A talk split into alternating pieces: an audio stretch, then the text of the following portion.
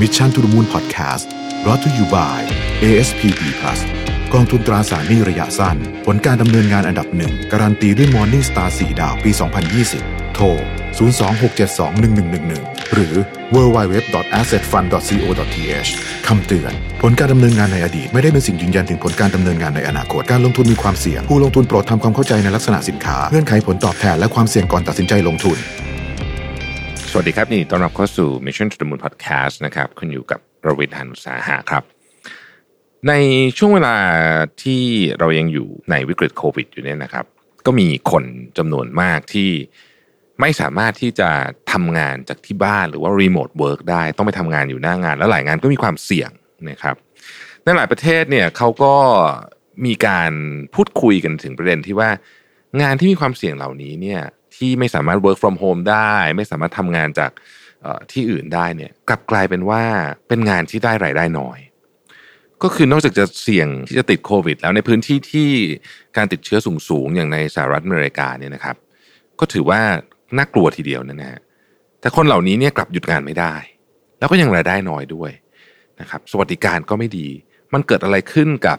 งานที่เราบอกว่าเป็น essential work คืองานจำเป็นนะฮะ แต่ว่าทำไมคนที่ทำงานจำเป็นถึงได้รายได้น้อย วันนี้จะชวนคุยกันเรื่องนี้ ในขณะเดียวกันผมจะชวนคุยเรื่องของภาษีด้วยว่า เรื่องของภาษีนี่ไม่ได้พูดที่ประเทศไทยนะผมเอาข้อมูลมาจากของสหรัฐอเมริกานะฮะเพราะว่าวันนี้เนี่ยเราคุยกันเรื่องสหรัฐอเมริกาก่อน แต่ว่าภาพนี้เนี่ยผมคิดว่าฉายกลับมาที่เมืองไทย ก็มีความใกล้เคียงกันนะโอเค เรามาคุยกันเรื่องแรกก่อนนะฮะที่สหรัฐอเมริกาเนี่ยมีประเด็นหนึ่งที่ Financial Times เขาหยิบยกขึ้นมา นะฮะจริงๆต้องบอกว่าหลายประเทศไม่ใช่เฉพาะสหรัฐ รวมไปถึงอังกฤษเยอรมนีด้วยเนี่ยช่วงที่โควิดระบาดหนักๆ จะมีคนที่หยุดงานไม่ได้นะฮะแต่ก็อะได้รับค่าตอบแทนเพิ่มนิดหน่อยนะครับ อย่างเช่นที่สหรัฐอาจจะบอกว่าอะสองเหรียญต่อชั่วโมงเพิ่มขึ้นนะครับ แล้วแล้วมีชื่อด้วยนะ เรียกว่า Hero Pay นะเพราะคุณเป็นฮีโร่มาทำงาน แต่ว่ามันช่างย้อนแย้งจากความเป็นจริงมาก คือใน คนที่จะเป็นต้องมาทำงานเนี่ยนะครับในในสหรัฐเขาเรียกว่า essential worker ที่อังกฤษเรียกว่า key workers นะครับที่เยอรมันเรียกว่า system relevant workers นะฮะคนเหล่านี้เนี่ยอย่างที่บอกฮะมีส่วนที่ต้องบอกว่าเป็นส่วนสำคัญมากที่ทำให้เศรษฐกิจเดินต่อไปได้ทำให้เมืองทำให้ประเทศเดินต่อไปได้ แต่กลับได้รับการดูแลน้อยมาก คนเหล่านี้ เช่น คนที่ทำงานใน warehouse ของ Amazon นะฮะเป็นต้นนะครับ คนที่ดูแลเรื่องขนส่งมวลชนนะฮะคนที่เป็นคนขายของ คนที่ทำงานในโรงงานอาหาร โรงงาน โรงฆ่าสัตว์ โรงบรรจุอาหารต่างๆพวกนี้นี่คือจำเป็นมากคือถ้าเขาหยุดงานไปเนี่ย เมืองเดินไม่ได้ประเทศเดินไม่ได้ คนไม่มีข้าวกินนะฮะคนเหล่านี้เรียกว่าเป็น essential worker แต่กลายเป็นว่าเขามาดูเนี่ยนะฮะคนเหล่านี้เนี่ยเป็นกลุ่มคนที่ได้รับค่าตอบแทนต่ำที่สุดนะฮะ แต่มีความเสี่ยงตกงานสูงที่สุดด้วย กลายเป็นว่าคนกลุ่มนี้เนี่ยที่เหมือนกับต้องออกมาทำงาน เพราะว่าหยุดไม่ได้เนี่ยนะครับเป็น essential worker เนี่ย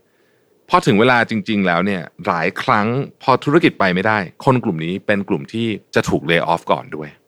ที่เราไปเรียกเขาว่า essential worker เนี่ยเขาจะถูกเลิกออฟก่อนด้วยนะฮะแล้วก็อัตราความเสี่ยงการเลิกออฟเนี่ยสูงกว่าคนกลุ่มที่เป็นได้รับ ค่าจ้างสูงกว่าเนี่ยประมาณ 3 เท่าตัวเลยทีเดียว ถ้าพูดถึงความเสี่ยงจากการเลิกออฟนะฮะบทความนี้เนี่ยนะครับซึ่งเขาก็ไปสัมภาษณ์หลายคนนะก็คืออยู่หลากหลายวงการเป็นอาจารย์ก็มีนะฮะคนที่อยู่ในสหภาพแรงงานก็มีต่างๆนานาเนี่ยบอกว่าในประเทศอย่างสหรัฐอเมริกาเนี่ยมันเป็นไปได้ยังไงที่คนที่ทำงาน 40 ชั่วโมงต่อสัปดาห์ก็คือวันละ 8 ชั่วโมงเนี่ยนะครับ ยังต้องพึ่งพาฟู้ดสแตมก็คือสวัสดิการทางอาหารของรัฐอยู่ มันเป็นไปได้ยังไงที่เราไม่สามารถจัดโครงสร้างทางเศรษฐกิจที่ทำให้คนเนี่ย มีรายได้เพียงพอที่จะทำงาน 40 ชั่วโมงต่อสัปดาห์แล้วนะ แต่ก็ยังต้องพึ่งพาฟู้ดสแตมอยู่พึ่งพาอาหารฟรีจากรัฐว่างั้นเถอะนะฮะบอกว่านี้เนี่ยมันเป็นเรื่องที่ฟังดูแล้วแทบไม่น่าเชื่อ ทางฝั่งภาคเอกชนก็ออกมาให้ข้อมูลอีกฝากหนึ่งบอกว่า แล้วอย่างอเมซอนตอนอเมซอนนี่ช่วงโควิดนี่โดน หนักเหมือนกันนะฮะโดนพนักงานประท้วงโดยเฉพาะพนักงานที่อยู่ในแผนกแวร์เฮาส์ว่าสภาพการทำงานไม่ดีเสี่ยงต่อการติดโรคนะฮะอะไรต่างๆนานาพวกนี้ Amazon บอกว่าเขาเนี่ยจ่ายค่าแรงคนใน warehouse เนี่ยสองเท่าตัวนะของค่าแรงขั้นต่ำคือค่าแรงขั้นต่ำของสหรัฐเนี่ยอยู่ที่เจ็ดเหรียญยี่สิบห้าเซนต่อชั่วโมงนะครับก็คือประมาณสักสองสองร้อยกว่าบาทเนี่ยนะฮะแต่อเมซอนเนี่ยเขาจ่ายสิบห้าเหรียญก็ เกือบห้าร้อยสี่ร้อยไปปลายต่อชั่วโมงนะครับต่อชั่วโมงนี้คอนเน้นนะฮะว่าต่อชั่วโมง ซึ่งเขาบอกว่าเขาก็จ่ายเยอะแล้วเขาคิดเขาดูแลคนของเขาดีแล้ว แต่ว่าหลายคนก็รู้สึกว่ามันไม่เพียงพอกับงานแล้วก็กับความเสี่ยงด้วย กับความเครียดของงานด้วยนะฮะในสหรัฐอเมริกาเนี่ยนะครับเขาดูจำนวนผู้ทำงาน แล้วก็บอกว่าระบุว่าคนที่เราเรียกว่า low wage หรือว่าค่าจ้างต่ำเนี่ยมีประมาณ 44%ของคนทำงานทั้งหมดคือเกือบครึ่งหนึ่งนะฮะคือถ้าคิดเป็นจำนวนคนคือ 53 ล้านคนนะฮะคำว่า low wage เนี่ยค่า median ค่ากลางนะฮะอยู่ที่ 10 เหรียญต่อชั่วโมง 10 เหรียญต่อชั่วโมงปีหนึ่งก็ 18,000 เหรียญเท่านั้นเองนะฮะเพื่อให้ท่านเห็นภาพเเงินเดือนของนักศึกษาที่จบ MBA นะฮะที่มีประสบการณ์ทำงานสัก 5 ปีเนี่ย จะอยู่ที่ประมาณสักแสนสองหมื่นเหรียญต่อปี ถึงแสนห้าหมื่นเหรียญต่อปีขึ้นอยู่กับหลายขึ้นอยู่กับหลายปัจจัย แต่ว่าเรนจ์ประมาณนี้เราเห็นได้นะฮะสิ่งที่เขากังวลกันก็คือว่า ค่าจ้างจริงคือหลังจากปรับ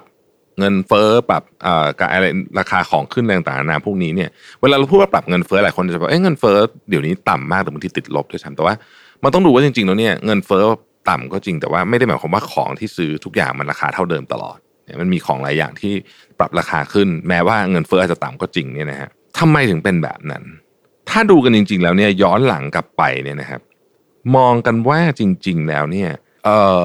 อัตราของค่าจ้างที่เราเรียกว่าเป็น low wage ล้วกันนะผมไม่ได้พูดถึงค่าแรงขั้นต่ำสุด แต่ถ้าเป็น low wage เนี่ยนะฮะแทบจะไม่ขึ้นเลยมาตลอด 20 ปีที่ผ่านมานี้ ข้อมูลในนี้เขียนไว้ นะฮะซึ่งมันก็น่าแปลก มันก็น่าแปลก เพราะว่าเศรษฐกิจก็ขยายตัวตลอดนะฮะแล้วเขาไปถามคนที่ทำงานแบบว่าอะสมมติยกตัวอย่างนะฮะในเคสในตัวอย่างที่เขายกมาบอกว่าเป็นทำงานอยู่ที่ call center ของ PayPal ซึ่งก็ไม่ได้เป็นงานที่แย่อะไรเขาไปถามเนี่ยหกสิบเปอร์เซ็นต์ของคนที่ทำงานในบริษัทอย่าง PayPal ที่เป็น call center เนี่ยนะครับ สิ้นเดือนเนี่ยมีปัญหา ว่าเงินไม่พอจ่ายแล้วอาจจะต้องไปกู้หนี้ยืมสินต่างๆนานาเหล่านี้นะฮะสิ่งที่มันเกิดขึ้นเนี่ยมันเป็นปัญหาเรื่องของโครงสร้าง มันมันไม่ใช่ว่าคนไม่ขยันทำงานเลยไม่ใช่อย่างนั้นนะคือ อันนี้ไม่เป็นปัญหาเรื่องของโครงสร้างที่ชัดเจน นักเศรษฐศาสตร์ที่เขียนเอ่อให้ไอเดียเออไม่ใช่ให้ไอเดียขอไปให้ความเห็นกับบทความนี้เขาก็พูดทำนองเนี่ยเขาบอกว่า มันเป็นโครงสร้าง คือถ้าจะถ้าจะย้อนกลับไปเนี่ยมันก็คือเรื่องของต้นกำเนิดของทุนนิยม แต่ว่าโอกาสที่จะเปลี่ยนโครงสร้างเรื่องนี้เนี่ย อาจจะเกิดขึ้นที่โควิด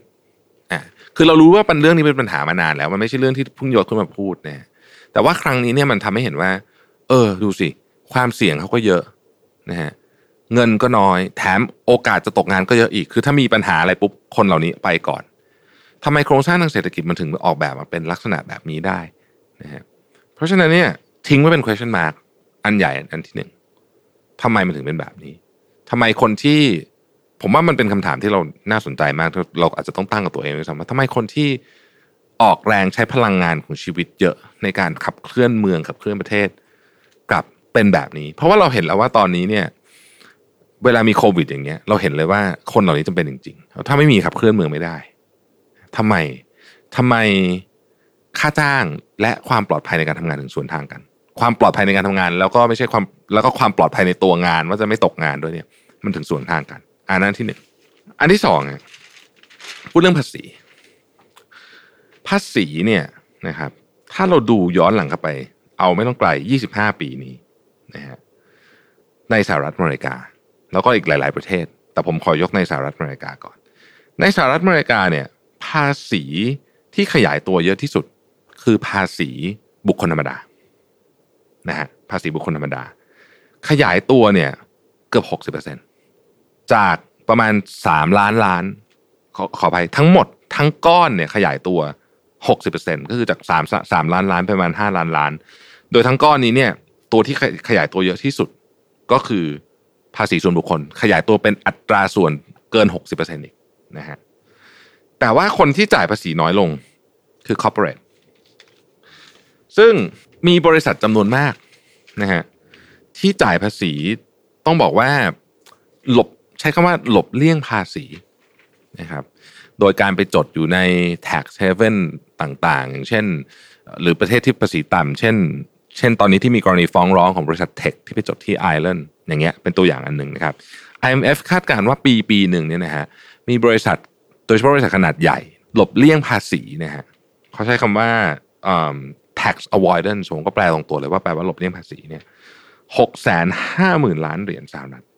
ในอังกฤษนะฮะห้าสิบเปอร์เซ็นของบริษัทข้ามชาติห้าสิบเปอร์เซ็นต์นะฮะของบริษัทข้ามชาติขนาดใหญ่เนี่ยในปีที่ผ่านมา ไม่ได้จ่ายภาษีนะ คือจ่ายภาษีเป็นศูนย์นะฮะจะด้วยว่าขาดทุนจริงหรือมีวิธีการต่างๆ ทางภาษี เวลาเราพูดถึงบริษัทขนาดใหญ่เนี่ยเราจะนึกถึง Fortune 500นะฮะ บริษัทขนาดใหญ่ที่สุดเนี่ยนะฮะอย่างที่อยู่ใน Fortune 500 เนี่ยมีถึง 91 บริษัทนะฮะ